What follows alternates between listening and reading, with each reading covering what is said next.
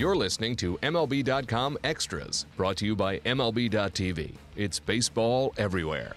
Hi, everyone. I'm Alyson Footer from MLB.com, and I'm here with Bill Ladson, who covers the Nationals for MLB.com. And Bill, um, just when you think that things are going to be a little quiet for a couple days, um, it never works that way. So the latest rumor is Brandon Phillips um, could be headed to the Nationals. It appears the Reds and Nationals may have a deal in place, but the big complication, of course, is that Brandon Phillips is uh, entrenched in Cincinnati, has a full no trade clause, and may not want to leave. So, what are you hearing on this? And uh, could we expect for him to maybe waive that no trade clause?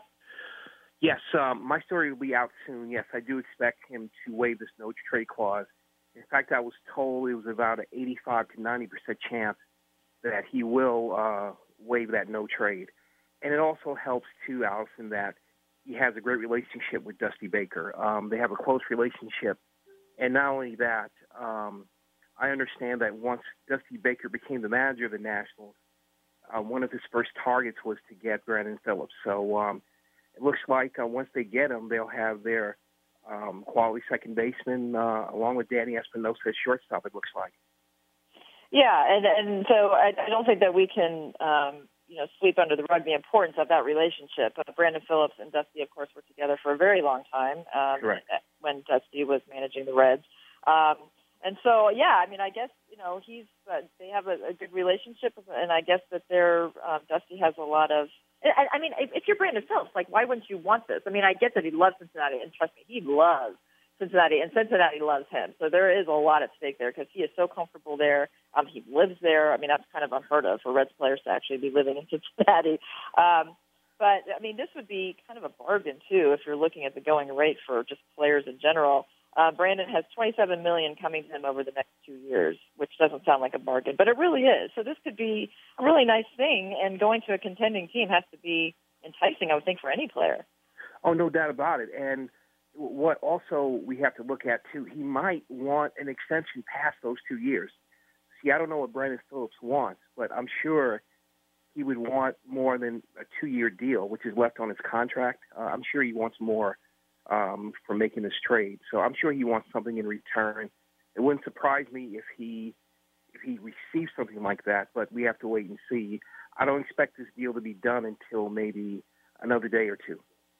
Okay, and so that kind of takes takes care of some of the needs for the Nationals. Um, you know, a few days ago they were looking for a leadoff hitter, a second baseman, and outfielder. So I guess um, just kind of wiping that off the list will, will help them. And then um, let's talk a little bit about this made over bullpen. So they really they addressed a lot of of kind of needs there. I mean, they still have the Papelbon Storen situation to to sort of sift through. But what right. did you think about some of these acquisitions that they got with Gott, Kelley, and Petit? It seems pretty good. Yeah, I, th- I thought it was pretty good. Um, I thought Petit was maybe the best one because he's the long man, a guy who could replace uh, Craig Stammen. Um, they they missed uh, Stammen last year because he missed uh, most of the season because of a forearm injury.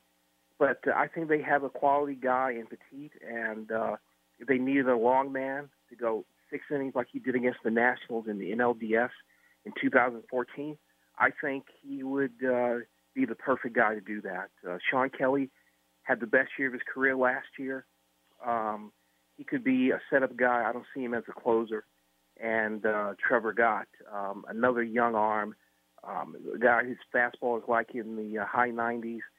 So um, again, I expect him to be um, in the back end of the bullpen, not necessarily a closer, but uh, I think the Nationals have improved.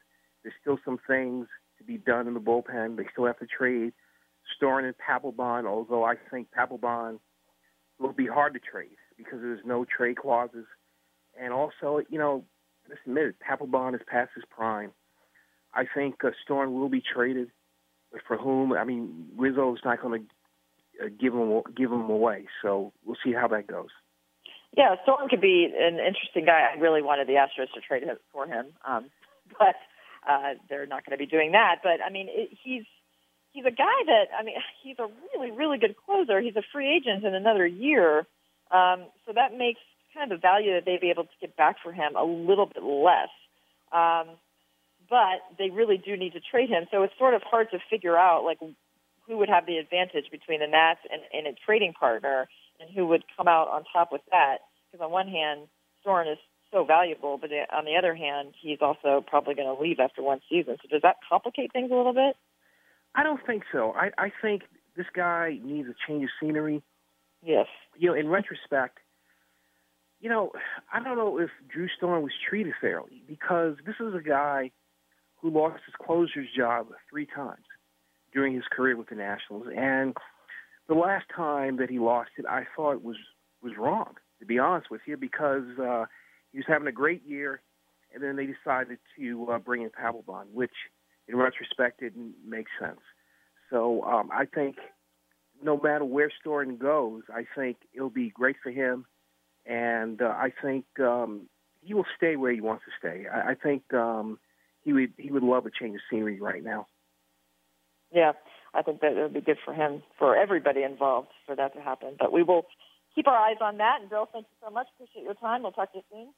MLB.tv Premium, the number one live streaming sports service, is celebrating 13 years. Watch every out of market regular season game live or on demand in true HD. Real time highlights, live look ins, pitch tracking widget, and more. MLB.tv Premium includes a free At Bat 15 subscription. Watch live baseball on over 400 mobile and connected devices. Watch at home, in the office, or on the go every night on every device.